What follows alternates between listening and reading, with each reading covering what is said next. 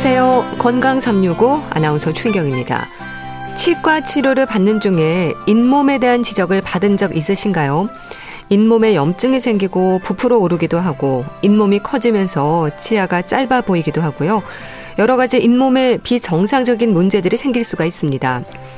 잇몸 비대로도 불리는 치은 증식증인데요. 치아보다 잇몸이 더 많이 보이는 경우에도 의심할 수가 있습니다. 이유가 뭘까요? 잠시 후에 알아봅니다. 그리고 노인들의 골절 위험에 대해서도 살펴보겠습니다. 건강365 성시경의 I love you 듣고 시작하겠습니다. 잇몸이 비대해지는 걸 잇몸 비대라고 합니다. 잇몸까지 살이 찌는 건가 싶기도 한데요. 잇몸 비대, 잇몸이 비대해지는 건 왜 그런 걸까요? 서울대학교 치과병원 지주과 김태일 교수와 함께합니다. 교수님 안녕하세요. 네, 선생님 안녕하세요. 네, 반갑습니다, 교수님. 네, 반갑습니다. 네, 교수님, 치아 질환의 많은 부분들이 생활 습관의 문제인 경우가 많지 않나요? 잇몸 비대도 그렇습니까? 잇몸이 거대하게 자라는 그러면서 이제 비대해지는 걸 이제 전문 용어로는 저희가 치은 증식증이라고 하는데요. 예.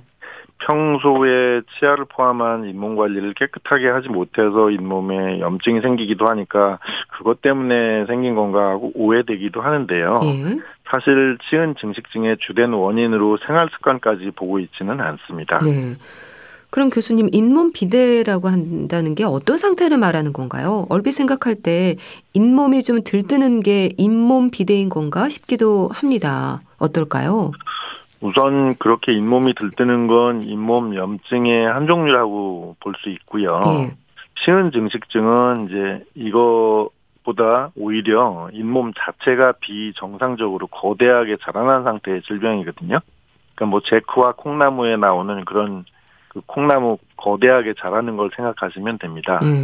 그래서 잇몸이 전체적으로 커지면서 이렇게 되면 치아가 상대적으로 짧아 보인다든지 뭐 치아와 치아 사이의 잇몸이 앵두처럼 부풀어 오른다든지 잇몸이 자라 올라오면서 이제 피가 많이 난다든지 아니면은 잇몸에서 피는 나지 않지만 웃을 때 치아보다 잇몸이 더 많이 보인다든지 하는 일들이 벌어지면 이제 치은 증식증을 의심해 볼 수 있습니다. 예. 그러니까 말하자면 염증이 원인이 되는 거네요. 아까 처음에 말씀드렸듯이 일반적인 경우에는 사실 구강 위생 관리를 소홀하게 해서 치태나 치석이 많이 쌓였을 때 잇몸에 염증이 이제 생기는 경우로 얘기할 수 있는데요. 네. 뭐 그렇게 해서 생긴 염증 때문에 잇몸의 일부분은 약간 증식될 수도 있지만 그렇다고 해서 그걸 엄밀한 의미에서 치은 증식증이라고 하지는 않고요. 네. 그런 경우는 치주염의 일종으로 보고 있기 때문에 치은 증식증은 치은 조직 자체가 거대하게 자라나는 거를 얘기하는 거라서 염증이라고 하는 거는 원인이라기보다는 결과적으로 치은 증식증이 오고 난 다음에 이제 후속적으로 첨가될 수 있는 정도의 수준으로 얘기하고 있습니다. 네. 주로 어디가 문제가 되는 건가요? 그러니까 잇몸과 치아가 만나는 부분인가요? 그 부분뿐만이 아니고 치아 주변을 감싸고 있는 연분홍색 잇몸 부위가 전체적으로 해당되는데요. 네. 증식되는 정도를 보자면 뭐 치아를 덮을 기세로까지 이제 잇몸이 쑥쑥 자라서 올라오는 수준으로 생각하시면 되겠습니다. 네. 그럼 그곳에 치석이나 치태가 쌓이면서 문제가 되는 건가요? 염증 측면에서 보자면요, 치은 증식증이 일단 생긴 부위에 잇몸에 이제 치태나 치석이 쌓이면 결과적으로 잇몸 안쪽에 염증이 생기면서 문제가 생길 수도 있는데요. 예. 하지만 아까 말씀드렸다시피 치은 증식증이 이미 생긴 다음에 별도로 생기는 염증이라서 이거는 치은 증식증 자체의 문제라고 보고 있지는 않고요. 예. 치의학적으로 이건 염증 차원과는 다른 별도의 질병으로 분류를 하고 있습니다. 예. 그러니까 약물 부작용으로도 잇몸 비대는 있을 수 있다고 들었습니다. 어떨까요? 네, 아주 중요한 질문을 해주셨는데요. 예. 치은 증식증을 일으키는 주된 원인 중에 하나가 바로 지병 때문에 복용하는 약물의 부작용으로 보고 있거든요. 그래서 좀 더 구체적으로 설명드리자면 간질을 치료하기 위해서 드시는 항경련제 중의 일부 약들이라든지 예. 고혈압을 치료하기 위해서 드시는 특정 약제들이라든지 그리고 주의력이 결핍됐을 때라든지 과잉 행동 장애 같은 걸 치료할 때 쓰는 약, 그다음에 장기 이식 환자분들이 복용하는 면역 억제제, 중에 일부 특정한 약물들이 잇몸을 증식시키는 부작용을 나타낼 수 있습니다. 네. 또 임신 기간에도 잇몸 비대가 생길 수 있다고 하던데 그렇습니까, 교수님? 네, 충분히 그럴 수 있는데요. 임신부라든지 경구 피임약을 드시는 여성의 경우에는 여성 호르몬의 영향 때문에 염증이 심하지 않아도 치태나 치석이 조금만 쌓이게 되면 그런 것들에 대해서 잇몸이 소위 과민 반응을 보이는 경우가 흔하거든요. 예. 그럴 때는 특정 부위의 염증성으로 잇몸이 부풀어 오르고 심하면 잇몸이 국소적이긴 하지만 포도송이처럼 커지는 경우도 있는데요. 이런 경우에는 그 염증 정도에 따라서 임신성 치은염이라든지 또는 임신성 종양이라고 별도로 부르고 있어서 네. 치은 증식증과는 좀 엄밀하게 구분해서 생각하고 있습니다. 네. 그럼 출산 후에는 자연적으로 회복이 되나요? 임신성 치은염이나 임신성 종양이 너무 심하다면 사실 임신기에도 상대적으로 안전한 시기를 택해서 한정적인 치료를 해서 회복을 꽤 해야 되는데요. 만약에 그 정도가 심하지만 않다면 그냥 보존적으로 출산할 때까지 관리만 하고요. 출산이 이루어지고 난 후에는 여성 호르몬이 안정화되면서 임신성 치은염 같은 경우는 사라질 수도 있습니다만 만약에 임신성 치은염보다 조금 더 몸이 부풀어 오르는 임신성 종양 같은 경우에는 네. 부종 크기 자체가 좀 감소하기는 하지만 완전히 없어지지는 않기 때문에요. 임신이 끝나고 출산까지 하시고 나서도 조금은 남아있는 경우가 있어서 이때 추가적인 치료를 하는 경우가 대부분입니다. 네. 그럼 교수님, 잇몸 비대를 막을 수 있는 방법 있을까요? 엄밀한 의미에서 치은 증식증은 염증성으로 생기지 않는 경우가 많기 때문에 치주염을 예방하듯이 철저한 잇몸 관리를 한다고 사실 완전히 방지할 수는 없거든요. 예. 굳이 예방을 하자면 지병 때문에 복용해야 하는 약물 중에서 잇몸을 증식시키는 부작용이 없는 약을 그나마 선택하는 것을 꼽을 수 있겠습니다. 네. 그런가 하면 잇몸 퇴축은 뭔가요? 잇몸에 생길 수 있는 위험들이 많은 것 같은데 네. 잇몸이 내려앉는다는 표현도 합니다. 이런 상태를 말하는 건가요? 그렇게 생각하셔도 될 것 같아요. 예. 치아가 정상적인 상태에서는 잇몸 뼈가 치아의 주위를 둘러싸고 있고 그리고 그런 잇몸 뼈 위에 그리고 높이로 봐도 살짝 잇몸 뼈의 높이보다는 위쪽 면으로 해서 잇몸이 이제 덮여 있게 되는데요. 예. 이런 잇몸이 이런저런 이유 때문에 쓸려 나가게 되면 잇몸 안쪽에 있는 치아나 또는 잇몸 뼈가 노출되는 상황까지 벌어지게 되는데요. 이렇게 내려가는 상태를 전문 용어로는 치은 퇴축이라고 부르고 있습니다. 네, 그런 일이 왜 생기는 건가요?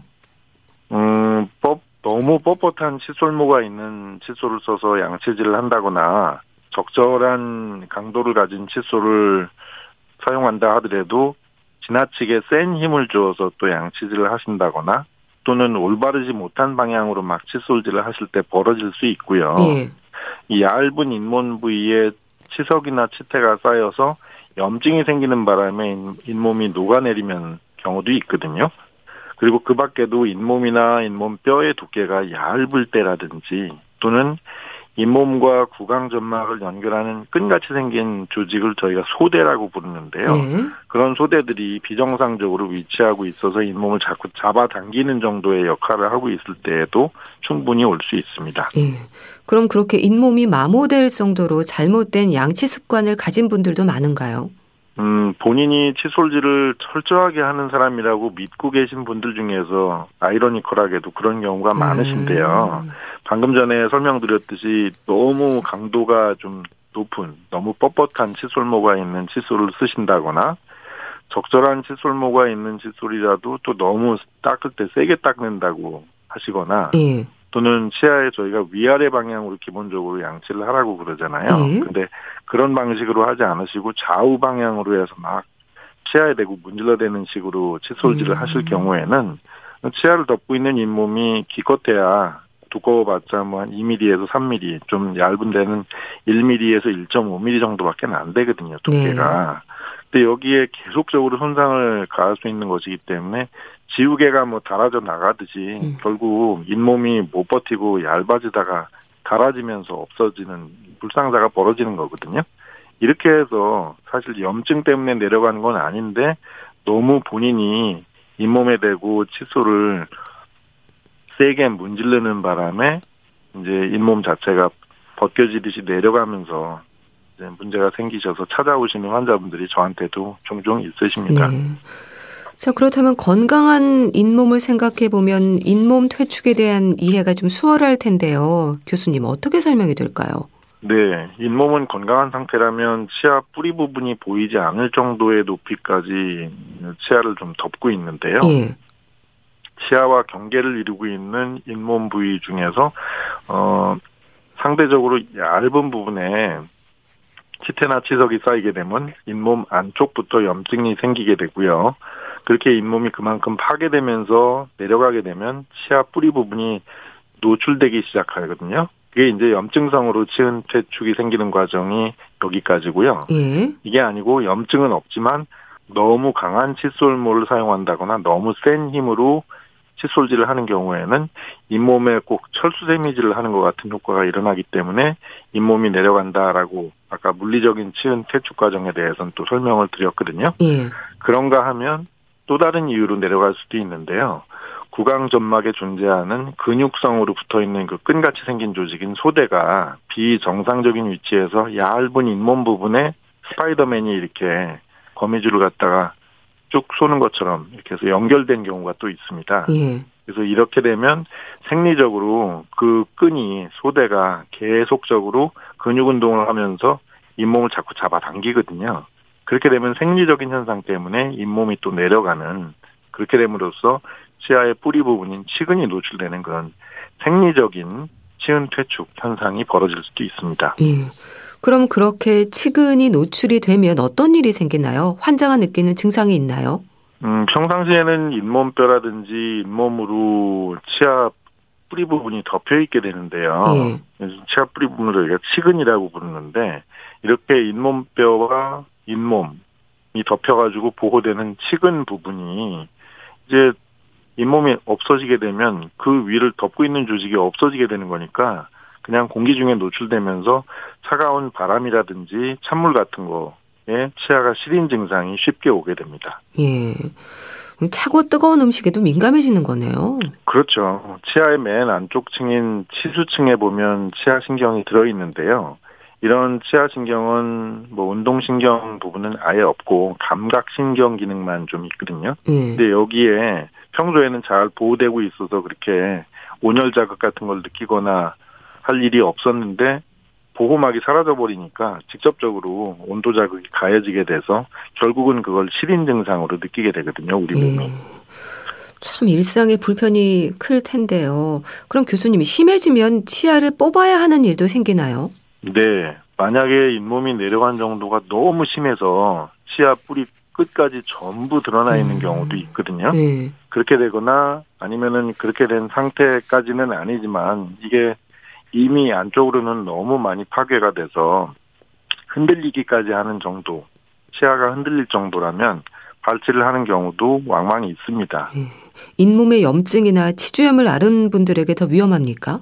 네, 그렇다고 할 수 있습니다. 잇몸에 염증이 있거나 치주염을 경험했던 분들은 잇몸이 건강한 분들과 비교해보면 상대적으로 잇몸 부분이 많이 취약해진 상태거나 예. 이미 잇몸이 흡수되신 분들이 좀 많기 때문에요. 여기에 치은 퇴축을 일으키는 요인들이 부가적으로 발생하게 되면 더 잇몸이 흡수되기 좋은 위험한 상태까지 올 수 있습니다. 그럼 잇몸 퇴축의 치료는 어떤 방법으로 진행이 되나요? 이식을 하나요? 네, 기본적으로는 그렇습니다. 치은 퇴축이라고 하는 거는 잇몸이 흡수돼서 없어진 상태이기 때문에 흡수된 정도가 어느 정도인지를 저희가 확인해보고 그다음에 성형수술의 일종인 잇몸 이식 수술을 통한 치료를 적용하고 있습니다. 그럼 또 스케일링 같은 경우는 플라크나 치석을 제거하는 건가요? 네. 덴탈 플라크라고 얘기하는 치태나 이게 돌처럼 굳어져서 생긴 치석은 일단 생기고 나면은 양치질로 잘 제거되지 않을 경우가 많거든요. 예. 그래서 치과에서 전문적인 기구를 사용한 스케일링을 꼭 해야만 합니다. 근데 왜 이렇게 치태나 치석을 꼭 제거해야 되냐면요. 치태와 치석 1g당 10억 마리 정도의 세균들이 있기 때문에 이걸 방치하게 되면은 치아를 둘러싼 잇몸을 파괴시키다가 나중에는 치아 자체까지도 빠지게 하는 일을 만들 수 있기 때문에 그렇습니다. 예, 그러니까 참 올바른 양치질이 중요한 것 같은데, 근데 이게 참 알면서도 잘 안 되는 부분이기도 합니다. 네, 맞습니다. 칫솔질 방법은 사실 본인의 치아나 잇몸 상태에 따라서 여러 가지가 있기 때문에 기본적으로는 치과에서 구강 검사를 받으신 다음에 본인에게 맞는 방법을 추천받으시는 건 이게 정말 중요한데요. 예. 그래도 이 자리에서 말씀드릴 수 있는 거는 기본적으로 가로로 닦는 거는 잇몸도 깎여나가고 치아 자체까지도 깎여나갈 수 있기 때문에 그렇게 칫솔질을 하지는 마시고요. 네. 여기서 일반적으로 많이 사용하는 회전법이라고 하는 거를 칫솔질 방법에 대해서 이제 소개해드리면 될 것 같은데요. 우선 칫솔모를 잇몸과 치아의 경계 부분에 한 45도 정도의 각도로 치아 사이에 칫솔모가 잘 들어가게 위치시킨 다음에 잇몸에서 치아 쪽으로 그 칫솔모를 살짝 흔들면서 칫솔 머리를 회전시키는 방식으로 닦으시면 됩니다. 네. 근데 아무리 해도 이런 방식으로 칫솔질을 하는데 너무 그 비즈니스나 아니면은 일상생활을 하시는 복잡한 일들이 많으셔서 이렇게 정교한 동작을 손으로 하시는데 어려움을 느끼신다라고 하면 예. 전동 칫솔을 사용하셔서 관리하시는 것도 동일한 효과가 있기 때문에요. 전동 칫솔도 적극적으로 고려해 보시면 되겠습니다. 네, 교수님 치실과 같은 네. 보조용품들도 도움이 될까요? 그럼요. 칫솔만으로도 꼼꼼한 양치가 된다면 좋겠지만 칫솔이 닿지 않는 부분들이 있어서 치실이라든지 치간 칫솔 같은 게 필요한 건데요. 예. 치실 같은 경우에는 칫솔만 가지고는 치아 사이에 딱 맞닿은 면을 닦을 수는 없기 때문에 칫솔질을 끝내신 다음에 치실을 가지고 치아와 치아 사이 면에 넣으셔서 청소를 해주시면 되고요. 네. 그런데 비해서 치간 칫솔은 항상 사용할 수 있는 건 아니고 치아와 치아 사이에 공간이 크게 생겨 있거나 잇몸이 많이 내려가서 치아 사이에 공간이 뻥 뚫려 있는 경우에만 한정해서 사용하시는 거라서 이거는 꼭 치간 칫솔까지 써야 되는지 하는 거는 치과에서 상의를 반드시 하신 다음에 사용을 하시는 게 좋겠습니다. 네. 그러니까 잇몸 건강이 무너지면 치아 건강 전체의 위험으로도 이어지겠어요. 근데 사실 네. 잇몸 건강에는 많은 분들이 소홀한 경우가 많지 않습니까? 그렇게 말씀하신 거에 저도 동의를 합니다, 선생님. 네. 이가 없으면 뭐 잇몸으로 산다는 말도 있잖아요. 근데 그게 역설적으로 잇몸이 그만큼 치아를 유지하는 중요한 역할을 하고 있는 걸로 알 수 있는데요. 흡사 집을 받쳐주는 집안이 부실하면 뭐 아무리 튼튼한 집이라도 무너지는 것처럼 치아도 치아 주위 조직, 특히 치주 조직 중에서도 중요한 것이 잇몸인데요. 이런 것들이 치아가 턱뼈에 안정적으로 자리를 잡아줄 수 있게 하는데 큰 역할을 하고 있습니다. 네. 그럼 건강한 잇몸을 위한 나의 잇몸 상태랄까요? 어떤 부분들을 살필 수 있을까요? 먼저 잇몸 위치부터 말씀드려야 되겠는데요. 네. 치아 주변을 덮은 점막을 일단 잇몸이라고 부르는데 치아 머리 부분에 가까운 잇몸 부분은 연분홍빛을 띠고 있고요. 네. 치아 뿌리 부분을 덮는 잇몸은 좀 더 붉은 선홍빛을 띠고 있습니다. 그리고 잇몸이 건강할수록 귤 껍질처럼 이렇게 약간 오돌도돌한 그런 부분들이 연분홍빛에 있는 잇몸 부분에 나타난다고도 얘기를 하고요. 네. 그렇다면 잇몸색이 변하거나 하는 경우도 있는데 이런 부분은 의심하지 않아도 되는 건가요? 좋은 질문 해주셨네요. 네. 방금 전에 말씀드렸다시피 건강한 잇몸은 분홍빛을 띈다고 알고 계시잖아요. 네. 근데 여기에 염증이 생기게 되면 이제 빨간 색상이 좀 심해지게 됩니다. 네. 그러면서 검붉은 빛으로까지 바뀌게 되거든요. 경우에 따라서는 초기 상태에서는 이렇게 검붉은 상태로 가기 전에 약간 퍼런 상태로, 멍든 상태처럼 보이는 상태로 나타나는 경우도 있고요. 네. 근데 중요하게 생각하셔야 될 게 여기도 좀 더 개인차가 있기 때문에 단순히 잇몸 색상이 변화된 것만 가지고는 잇몸 표면에만 염증이 있는 건지 아니면 진짜 잇몸 안쪽까지 염증이 확 퍼져 있는 건지 그것까지는 판단하기 곤란하거든요. 예. 그래서 단순히 잇몸 색상이 평소보다 좀 붉은 색조가 심해졌다거나 멍든 것처럼 펄해졌다거나 좀 탁해졌다거나 이렇게 느껴진다 그러면 치과에 가셔서 정밀 점검을 받아보시고 과연 염증이 있는지 있다면 이 잇몸의 표면에만 있는지 아니면 심부 조직까지도 있는지 하는 걸 판단받으시는 게 좋겠습니다. 네. 잇몸 비대와 잇몸 퇴축에 대한 말씀을 들었는데요. 교수님, 네. 이 시간을 통해서 꼭 강조하고 싶은 말씀이 있다면 해주세요. 잇몸이 비대해지는 치은 증식증은 약물의 부작용이 주된 원인으로 작용할 경우가 많아서요. 지병 때문에 복용하는 약을 선택하실 때 주의가 필요하고요. 네.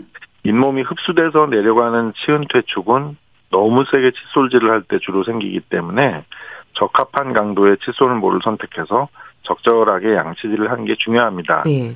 근데 두 경우 모두 치태나 치석으로 인해서 잇몸 염증이 중첩돼서 이제 상황이 악화되는 일도 벌어질 수 있기 때문에 평소에 가정에서 구강 위생 관리를 하면서 정기적으로 치과에 가셔서 스케일링을 받으신다면 건강한 치아와 잇몸을 오랫동안 유지하실 수 있을 것으로 생각합니다. 네, 말씀 잘 들었습니다.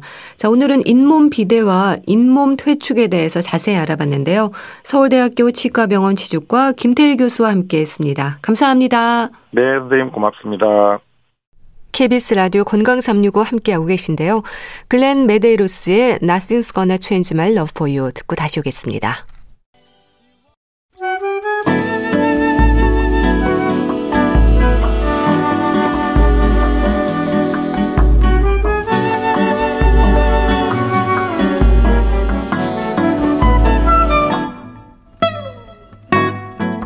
건강한 하루의 시작. KBS 라디오 건강365 최윤경 아나운서의 진행입니다.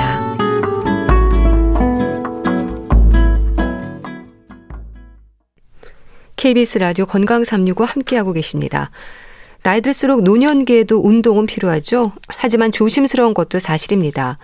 다칠까 넘어질까 걱정이거든요. 골절의 위험이 부담스러운 거죠. 특히 노인들의 고관절 손상은 가벼운 골절이 원인일 수도 있다고 하는데요. 골밀도가 문제인 걸까요? 분당재생병원 내과 백현욱 교수와 함께합니다. 교수님 안녕하세요. 네, 안녕하십니까. 네. 교수님, 특별히 건강에 문제가 없어도 이렇게 나이가 들면 운동량이나 균형 감각이 떨어지나요? OX 같아요. 예. 우선 운동량 말씀드리면요. 네. 노화가 돼서 왜 계속 말씀드리지만 근감소증이 유발되잖아요. 그러니까 근육량도 줄고 근력과 기능 떨어지니까 간단히 말씀드려서 움직이는 힘 약해되죠. 예. 운동량 당연히 줄겠죠. 그리고 또 나이가 들면서 왜 내 이 귀 안쪽에 균형을 담당하는 전정기관이 있는데 예. 이 기능이 떨어지기 쉽습니다. 그리고 특히나 서서히 진행되는 동맥경화 같은 거 원인으로 뇌혈관 문제까지 생기면 발생하기 더 쉽거든요. 예. 그래서 결론, 나이가 들면 운동량이나 균형 감각이 떨어지기 쉬운 상태가 된다라는 건 맞습니다. 네.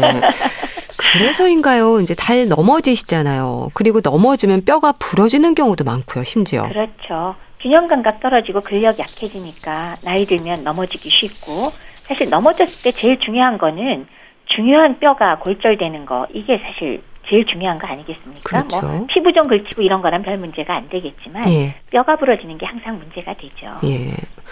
근데 교수님, 노인들의 뼈를 확인하면요, 골다공증 양상을 보인다고 들었습니다. 이게 뭐 어느 정도는 좀 자연스러운 변화인 건가요? 대체로 우리가 사춘기 정도에서 이제 어른 골량에 한 90%가 형성됩니다. 네. 그러다가 이제 30대 중반 그때부터 서서히 줄어드는데 이게 왜 그러냐면 나이가 들수록 뼈가 생겨나는 속도보다는 뼈를 흡수해버리는 속도가 빨라져요. 네. 그래서 뼈의 양이 점차로 감소해서 그 결과는 어떻게 되죠? 뼈가 점점 약해진다. 네. 그래서 나이 들면 점차로 이렇게 변화하기 때문에 연령 증가 자체를 우리가 골다공증의 중요한 위험 인자로 꼽습니다. 네. 그럼 골다공증은 어떤 상태를 말하는 건가요? 그냥 쉽게 생각하면은 뼈의 왜 주성분인 칼슘 성분이 많이 빠져나와서 정상적인 뼈에 비해서는 골밀도가 낮아지는 것. 그래서 모양으로 보면 마치 구멍이 숭숭 뚫린 것처럼 된 그런 상황을 얘기하게 됩니다. 네. 결국 뼈의 질량은 감소하고 뼈 조직의 미세 구조도 비정상적으로 변화해서 뼈의 강도가 약해진 걸 말하고요. 결국은 뜻이 뭐냐? 경미한 충격에도 부러지기가 쉽다. 골절이 쉽게 일어나기 쉽다는 그런 상태를 말합니다. 네. 근데 골다공증이 있는 걸 모르고 있다가 넘어지면서 알게 되는 경우도 많다고 들었습니다. 실제로 그런가요? 골다공증이라는 게 사실은 나 골다공증 진행하고 있어 라고 좀 신호를 보내주면 좋은데 네. 사실은 그 증상은 없거든요. 그러니까 뼈가 좀 무딘가 봐요. 네. 그래서 골절이 동반될 때까지는 사실은 본인이 자각 증상을 느끼는 게 없거든요. 그러니까 발견하게 되는 건 결국 이제 넘어졌다. 지금 부러졌냐 안 부러졌냐, 부러지면 치료 어떻게 할까 하고 이제 우리가 검사를 하게 되잖아요. 예. 그때서야 알게 되는 경우도 상당히 많습니다. 그럼 골다공증 자체로는 전혀 아무 증상이 없는 겁니까? 그렇죠. 뼈의 밀도가 떨어지고 칼슘이 좀 빠져나가고 뼈가 좀 숭숭 구멍이 난다 그래도 그 자체가 통증을 유발한다거나 그 자체가 다른 증상을 사실 동반하진 않아요. 예. 그래서 검사하기 전에는 우리가 골다공증이라는 말을 하기가 어렵습니다. 네. 그래서 확인할 수 있는 게 골밀도인가요? 그렇죠. 그러니까 검사 방법을 열심히 궁리를 하지 않겠습니까? 그래서 물론 단순 뼈 촬영으로도 어느 정도 당장 골밀도를 알 수는 있는데 우리가 방사선을 이용해서 좀 더 정확하게 특정 부위의 그 뼈의 밀도를 측정해서 숫자로 표시한 거를 우리가 골밀도 검사라고 하죠. 그리고 검사 부위는 보통 허리뼈, 요추와 그리고 대퇴골의 골밀도를 측정해서 젊었을 때 정상인과 비교를 합니다. 네. 그럼 교수님, 이 골밀도는 기본적인 건강검진에서도 확인할 수 있는 건가요? 가장 기본 검진에 골밀도 검사가 항상 포함되지는 않습니다. 네. 물론 앞서 말씀드리다 말았지만은 나이가 들수록 골다공증이 많이 오고 특히 여성의 경우는 단순 나이 드는 것뿐만이 아니라 폐경 이후에 왜 호르몬 변화가 오면서 갑작스럽게 골다공증이 생기거든요. 네. 그래서 폐경 이후에 한 3년에서 5년 동안 가장 빨리 골다공증이 진행되기 때문에 그런 연령대에서 한번 국가검진에서 넣어주기는 하지만 기본검진에 무조건 포함되지는 않거든요. 네. 그래서 내가 좀 위험도가 있다. 뭐 가족 중에 골다공증이 많다거나 여성이라거나 특별히 뭐 뼈가 가늘고 체중이 적거나 갑상선 질환 같은 질환들이 있을 경우는 사실은 좀 더 적극적으로 검사를 받을 필요가 있겠습니다. 예. 그럼 건강한 사람의 골밀도 수치와 비교할 때 골다공증이 있는 분들은 어느 정도 수치 변화가 생기는 건가요? 보통 이게 20세에 젊은 남성, 여성의 그 골밀도와 비교를 하거든요. 예. 그래서 그거를 제로로, 0으로 놓고 소위 말해서 T 점수를 사용해서 이게 젊었을 때보다도 더 튼튼해지는 사람이 있다면 네. 플러스로 갑니다. 네. 이러면 아 젊은 연령층의 골밀도보다도 높은 거니까 엄청 좋은 건데요. 네. 사실 플러스는 제가 거의 보기가 어렵고요. 네. 대개는 이제 마이너스로 가죠. 나이가 드시면 조금씩 빠지니까. 그래서 젊은 연령층의 골밀도를 0점으로 기준 삼아서 마이너스 2.0에서 마이너스 2.5 사이를 지금 T점수라 그러고요. 네. 요 사이는 골 감소증이라고 부르고요. T점수가 마이너스 2.5보다 숫자가 더 커지는 거죠. 그러니까 마이너스 숫자가. 그럴 경우에 우리가 골다공증이라고 합니다. 네. 자, 교수님, 골밀도가 낮을 때 있을 수 있는 위험이 골절이라고 하셨는데요. 주로 어느 부위로 골절이 되는 건가요? 물론 뭐 우리가 뭐 젊은 사람이고 나이 먹은 사람이고 넘어져서 골절은 누구나 다 올 수 있잖아요. 예. 하필이면 이제 넘어졌을 때 가장 그 충격을 맞는 부위가 어디냐에 따라서 올 수가 있는데 사실 젊은 분들의 경우는 일정하지 않죠. 그 넘어지는 자세나 그때 상황에 따라서. 그런데 일반적으로 넘어지면 어느 정도 움직인 사람은 되게 손목을 짚으면서 넘어지니까 그렇죠. 손목 주변에 그 유명한 콜레스, 예. 골절 이런 것들이 오는데 노인은 그런 것들을 균형을 잘 못 잡아서 그런지 물론 콜레스 골절이 올 때도 있지만 상당히 중요한 부위는 그냥 주저앉으면서 척추에 압박 골절이 오는 경우 그다음에 또 하나는 고관절 그러니까 왜 엉덩이와 대퇴골이 연결된 부위가 부러져 버리는 거 이게 가장 문제가 크고 자주 일어나는 골절입니다. 예. 나이가 들수록 발생이 당연히 증가하게 되고요. 그리고 또 이제 일부 노인이 골다공증 매우 심할 때는요. 기침하다가 갈비뼈 부러지는 수 있긴 있습니다만 네. 이거는 이제 당장 생명의 지장은 없으니까 크게 봐서 고관절 골절과 척추 압박 골절이 가장 큰 문제를 일으킵니다. 네. 그럼 그렇게 고관절 골절과 척추 압박 골절의 위험이 특히 높아지는 건 왜 그렇습니까? 앞서 말씀드렸듯이 노인의 경우는 골다공증만이 아니라 근력 자체가 감소돼 있고 또 평형 균형 감각이 떨어져 있잖아요. 네. 근데 이제 근력이 감소하고 균형 감각이 떨어지면 넘어지기 쉽다고 말씀을 드렸습니다.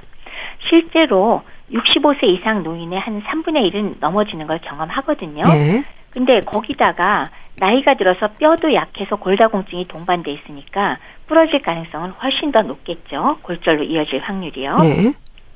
그리고 어느 정도 균형 감각이 살아있으면 물론 좀 덜 넘어지거나 손으로 균형을 잡을 때가 있는데 이 경우에는 뭐 앞서 말씀드렸듯이 그 소위 말해서 손목 주변 골절, 콜레스 골절 같은 게 벌어지지만은 이거 자체도 사실은 일상생활이 매우 불편하게 되지만 주저앉거나 크게 넘어져서 오는 골반 골절과 척추 압박 골절은 사실은 일반 생활뿐만이 아니라 아예 일상 거동, 즉 일어나는 것 자체가 어렵게 되잖아요. 그러니까 문제가 굉장히 커지게 되는 거죠. 네. 좀 일상 거동이 어려워진다라고 말씀하셨는데 그렇게 골절로 움직임이 불편해지면 이어지는 건강상의 위험도 있을 텐데요. 그렇죠.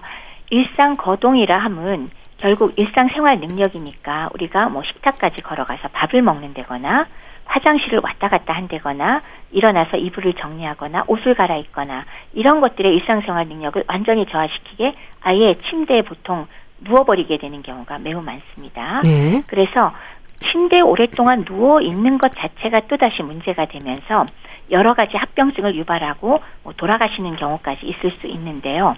특히나 그중에서도 고관절 골절은 일반 생활이 다 되던 노인도 갑자기 누워서 못 일어나게 되잖아요. 와상 상태라고 하죠. 그러면 이건 굉장히 급격하게 소위 노쇠 상태로 진전을 시키게 되고 노인 노쇠는 폐렴이나 욕창 등의 합병증을 동반하니까 당연히 사망으로 이를 수도 있습니다. 따라서 노인의 고관절 골절, 척추 압박 골절은 예방이 매우 중요하다는 말씀을 꼭 드려야겠습니다. 네.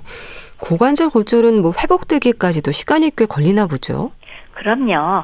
일단은 고관절 골절의 경우 예전 같으면은 사실은 이제 왜 마취나 이럴 때 노인들한테 하는 방식이 충분히 발달이 안 돼서 몇십 년 전까지는 사실 고관절 골절이 있어도 수술이 가능한 분이 몇 분 안 됐어요. 그렇기 때문에 그냥 계속 누워 계시다 보면 보통 1년 내지 2년이면 합병증으로 대부분 돌아가시게 되는 게 그 결과고요.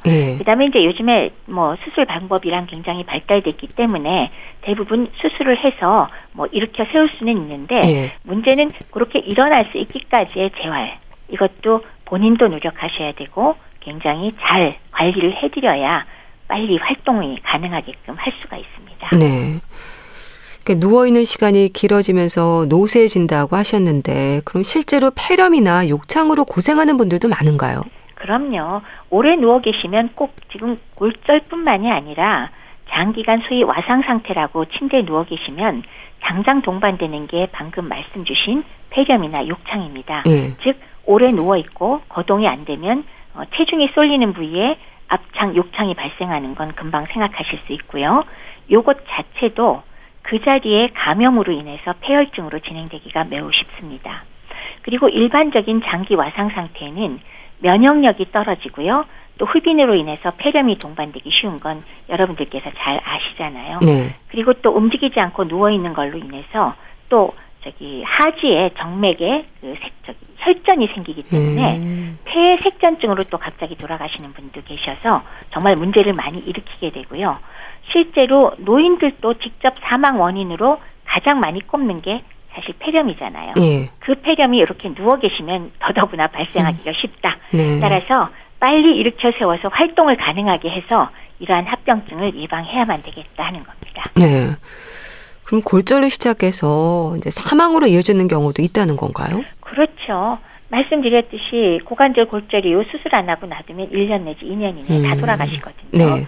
그리고 이제 예전과 달라서 요새처럼 수술을 열심히 하는 경우에도 역시 그 이후에 재활과 영양과 이런 것들을 잘 공급해서 빨리 일어나지 않으시면 역시나 여러 가지 합병증이 생기기 때문에 빨리 수술하고 빨리 활동하시게 도와드리는 게 제일 중요합니다. 네. 자, 그렇다면 교수님은 골밀도가 낮아지는 위험 요인들도 있을 텐데요. 일단 비만이나 식습관이 지적이 될까요? 맞기도 하고 틀리기도 합니다. 즉, 비만 자체는 결국 체중이 많이 나간다는 건데요. 그냥 단순하게 골밀도 한 가지 측면하고 체중 많이 나가는 것만 비교를 한다면 체중이 많이 나갈 경우에 조금만 움직이고 운동을 해도 뼈에 자극을 많이 주니까 오히려 골밀도에는 긍정적인 효과가 있기는 있습니다. 예. 그러나 비만 때문에 활동을 하지 않고 움직이지 않을 경우엔 체중 많이 나가는 게 전혀 도움이 안 되고요. 오히려 근력이 약화되고 그다음에 균형 감각이 매우 저하되기가 쉽겠죠. 비만 네. 때문에. 네. 그래서 낙상 위험도가 올라가니까 이 경우는 골절 위험에 오히려 부정적인 요소로 크게 작용할 수가 있겠습니다. 네. 식습관은 어떻습니까? 식사 습관의 경우도 당연히 뼈가 튼튼해지려면은 우리가 어떤 걸 해야 되죠? 충분한 칼슘과 단백질 그리고 비타민 D, 마그네슘 등이 충분히 공급이 돼야 되는데 네. 이런 것들을 제대로 공급하기 위해서는 항상 말씀드렸듯이 골고루 다양한 영양소를 충분히 드셔야 되고 비만을 유발하기 쉬운 탄수화물 단순당의 위주로 식사를 하는 것들은 단순히 비만만을 유발할 게 아니라 예. 뼈나 근육의 건강에 굉장히 좋지 않은 영향을 미치기 때문에 이 부분 역시 문제가 매우 커집니다. 네. 자, 그럼 교수님, 노인들의 고관절, 골절 위험을 예방하는 방법, 특히 어떤 부분에 신경을 써야 될까요? 아주 간단하게 말씀드린다면 운동하고 영양입니다. 근데 이거는 모든 그 건강과 연관되는 걸 말씀드릴 때마다 공통적으로 나오죠. 우선 운동 측면을 생각한다면은 넘어지는 걸 방지하기 위해서는 뭘 해야 된다고 했죠? 근력을 키워야 되고 그리고 균형 감각이 유지가 된다고 말씀을 드렸습니다. 이거를 키우는 방법은 결국은 적절한 운동 외에는 사실 그렇게 많은 방법이 없습니다. 그래서 근육에 힘을 키우고 균형 감각을 키우기 위해서도 운동이 필요하고요. 아울러서 운동 자체가 골밀도를 높여줄 수 있다고 말씀드렸어요. 특히나 이제 중력에 대응해서 운동하는 걷기라든지 달리기, 자전거 타기 같은 운동들은 골밀도 또한 높여줄 수가 있고 그렇기 때문에 운동을 하셔야만 골밀도도 높이고 근육을 키우기 위해서 운동을 하셔야 되고 균형 감각을 유지하기 위해서 운동을 하셔야 된다. 이게 운동의 필요성이 되겠고요. 그다음에 영양 쪽은 당연히 근육을 유지하기 위한 것. 그래서 기본적인 단백질 섭취와 그리고 필요한 미네랄, 아연 같은 것들이 부족하면 안 될 것이고요. 그다음에 더해서 뼈의 건강을 위한 역시 영양소 섭취도 마찬가지로 단백질과 칼슘과 마그네슘과 비타민 D 등에 포함된 그런 충분한 영양 섭취가 필수가 되겠습니다. 네. 또 얼핏 생각하면요. 칼슘 섭취가 많아야 할 것 같은데 그럴까요? 예. 뼈의 건강에 칼슘은 필수이긴 합니다. 우리 몸에서 칼슘의 가장 큰 저장고가 뼈거든요. 그래서 우리가 보충 방법으로선 물론 영양제로서 보충할 수도 있지만은 식품 형태로 1차로 충분히 섭취할 게 훨씬 좋겠죠. 우유나 요구르트, 치즈, 두부, 멸치, 미역, 다시마, 들깨 같은 것이 칼슘이 많은 식품인데요. 근데 이제 이런 이제 칼슘 얘기만 하다 보면 무조건 칼슘은 다다익선, 많이 섭취할수록 좋다라는 속설이 진짜 맞느냐 하는 고민이 없지 않습니다. 그래서 대체로 칼슘이 부족하면 안 된다는 것에 대해서는 누구나 다 공감을 하지만은 최근의 역학 연구 결과에서 놀랍게도 칼슘 섭취량이 많은 지역일수록 오히려 고관절 골절이 다수 발생하는 것을 발견했습니다. 그리고 실제로 일본 오키나와의 그 장수 지역으로 알려져 있는 곳이잖아요. 거기에 살고 계시는 노인들은 조사를 해보면 칼슘 섭취량이 그렇게 많지 않지만 골절의 발생이 제일 적었다라는 보고도 있습니다. 그리고 이제 또 하나는 지나치게 칼슘을 많이 섭취했더니 오히려 심혈관 질환의 발생률이 증가했다는 연구 결과도 있었습니다. 그래서 그런 문제에선 아마 동맥경화 플라크에 칼슘이 침착이 되면서 문제를 일으키는 걸로 생각을 합니다만은 그런 면이 있을 수 있고요. 또 일본의 한 연구 결과를 보니까 동양인의 경우는 서양인과 달리 폐경 후에 여성에게 하루에 지나치게 많이 말고 한 600mg의 칼슘만 투여하면 골밀제에 크게 도움이 된다라는 보고도 나와 있었습니다. 따라서 칼슘은 골다공증에 도움은 분명히 되고요. 되지만은 무조건 아주 많은 양을 섭취한다고 긍정적인 결과가 반드시 나오는 것은 아니다. 그래서 적정량의 칼슘에 비타민 D와 그리고 마그네슘을 보충해서 섭취하고 운동을 병행하는 것이 가장 바람직하다는 말씀을 드릴 수 있습니다. 네. 비타민 D의 경우는요. 아무래도 바깥 활동이 많지 않아서 부족하기 쉬울 것 같은데요. 아무래도 비타민 D는 그 칼슘의 흡수와 뼈의 형성에 물론 중요한 역할을 하는데 이 비타민 D의 경우 인체에서 합성되는 유일한 비타민인데 어디서 합성되냐? 피부가 자외선을 받아서 합성하게 됩니다. 예. 그런데 노인들은 아무래도 5개월 활동이 좀 저하가 되니까 자외선 노출이 줄어들지 않습니까? 그리고 섭취량도 좀 감소할 수가 있고 똑같은 양을 드셔도 흡수 분량이 더할 수 있기 때문에 비타민 D의 부족증은 젊은 사람보다 발생하기가 쉽겠죠. 네. 그래서 노인에게는 칼슘과 함께 비타민 D를 함께 제공해서 단독으로 칼슘만 투여받은 노인과 비교를 해봤더니 실제로 낙상 발생 자체가 유의하게 감소했다는 연구 보고도 있습니다. 그래서 일반적인 그 건강인의 비타민 D 하루 권장량은 400 인터내셔널 유니트인데 72세 이상은 적어도 600 이상 1000까지 드시라고 저희가 권하고 있습니다. 네. 또 칼슘을 공급할 때 마그네슘도 함께 챙기는 게 중요하다는 말도 있던데 어떤 의미일까요? 마그네슘은 기본적으로 에너지 대사나 핵산이나 단백질 합성에 관여합니다. 근데 또 하나 중요한 게 칼슘과 함께 뼈의 구조를 이루는 두 번째로 중요한 성분이죠. 그래서 골대사에 매우 중요한 역할을 하기 때문에 마그네슘이 있어야 칼슘이 원활하게 드나들면서 대사작용을 하거든요. 그렇기 때문에 칼슘을 투여할 때는 마그네슘과 함께 복용하도록 하는 것이 상당히 효율적이고요. 일반적인 하루 권장량은 남성 350mg, 네. 여성 250mg입니다. 네. 저 운동에 대한 조언도 좀 주세요. 골 소실을 막고 균형 감각을 키우고 근력도 늘리는 데 도움이 되는 운동. 교수님은 어떤 운동을 좀 추천을 하세요? 우선 만약에 유산소 운동으로 쉬운 거 하나 말해주세요. 그러면 바른 자세로 걷기. 네. 이게 제일 중요하죠. 그건 제가 노상 말씀드렸듯이 일주일에 150분 정도 하시라. 10분씩 합쳐도 된다라는 말씀은 드렸고요. 네. 근데 이제 그거 말고 집안에만 주로 많이 계시는 노인들의 경우 그럼 나 운동할 거 없으니까 안 할래. 그럼 안 되겠죠. 그래서 저는 일단은 바른 자세로 서기. 특히 왜 벽 같은 데 등을 붙이고 등뼈를 바짝 세워서 그 아랫배에다 힘을 주고 붙이는 거 있죠. 그런 바른 자세 서기. 그리고 그러한 바른 자세로 집안에서 걷기. 그다음에 또 하나 굉장히 좋은 운동인 게 한 발로 서기입니다. 네. 이 한 발로 서기가 어디 붙잡지 않고 서다가 넘어지지 마시고 네. 한 손으로 벽이나 어디를 잡으시고 한 발 서기 상당히 노인들한테 균형 감각도 키워주고 근력도 키워주기 때문에 상당히 좋은 운동이니까 꼭 시행을 해보셨으면 좋겠고요. 그것만으로도 근력, 균형 감각 그리고 낙상 예방에 상당히 긍정적인 효과를 볼 수 있기 때문에 반드시 좀 시행해 보시기를 권해드리고 싶습니다. 네, 그렇게 꾸준히 이어가는 운동이 일상이 되면 낙상과 골절을 예방하는 데 도움이 된다는 거죠? 그럼요. 당장 시작하세요. 네. 그럼 교수님 골밀도 검사를 좀 받아볼 필요가 있는 분들이랄까요? 확인을 해야 하는 경우도 있지 않을까 싶은데 어떨까요? 네. 우선은 나이가 많아지면 많이 생긴다고 했잖아요. 그렇기 때문에 65세 이상인 분들은 꼭 해보시는 걸 권해드리고 싶고요. 네. 여성의 경우는 갱년기 이후에 갑작스럽게 떨어지기 때문에 갱년기 이후 여성 검사를 꼭 해보셔야 될 거고요.